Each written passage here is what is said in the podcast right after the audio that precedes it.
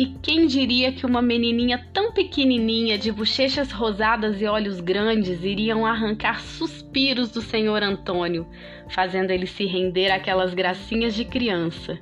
Foi isso que Alice trouxe para a vida dos avós: renovo, alegria, suspiros e melodias de ninar. Até as paredes sem cor daquela casa passaram a ser pintadas de verde clarinho. Sim, esperança renovada.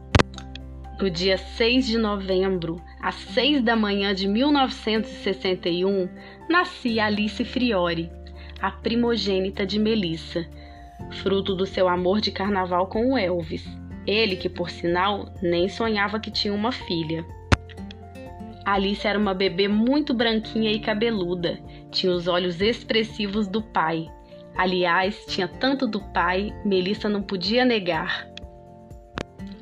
Após o seu emocionante nascimento, Dona Rosa colocou Alice no peito de Melissa para mamar e a menina mamou como se já fosse ensinada.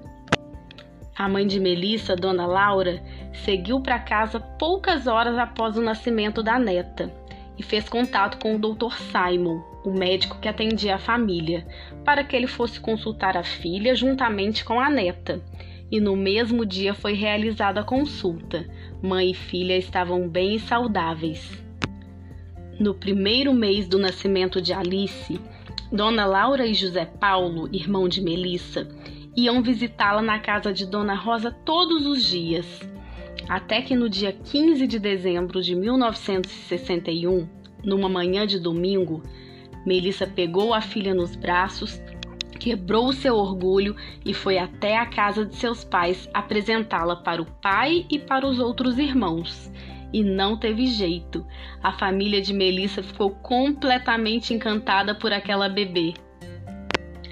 Tanto encantamento garantiu até um Natal mais animado na família.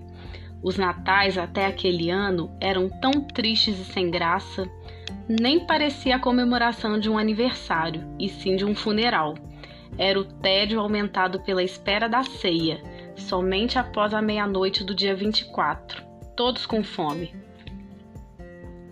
Mas o Natal de 1961, ah, esse teve vida, teve cor e muitos presentes para Alice, que tinha pouco mais de um mês, mas já era mimada pelos tios e avós. Seu Antônio e Dona Laura tentaram convencer Melissa a todo custo de voltar para o conforto do seu lar. Mas Mel foi resistente, pois já tinha experimentado o gosto da liberdade e de poder ser ela mesma. Então não voltou. Mas Melissa ia todos os dias visitar os pais e irmãos com sua bebê.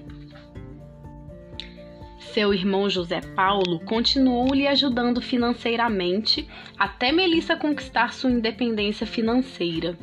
José Paulo, junto com Eduarda, foram os padrinhos de Alice. Melissa tinha muitas habilidades manuais e artísticas, e quando a sua filha completou três meses, começou a costurar para fora, para contribuir com a renda de Dona Rosa.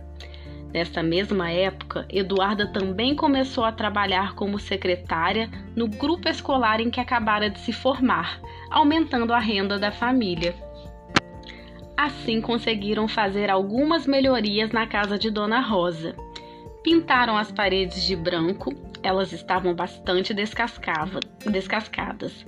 Arrumaram a cozinha, que não tinha forro, também fizeram um jardim externo lindo para que Dona Rosa pudesse cultivar suas plantas, que eram muitas, e compraram alguns enfeites de decoração, deixando o lar mais harmonioso e aconchegante.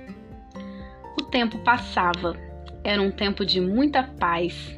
Alice crescia saudável e alegre, se dividindo entre a casa de Dona Rosa e a de seus avós. A criança recebia muito amor e afeto. E a história continua.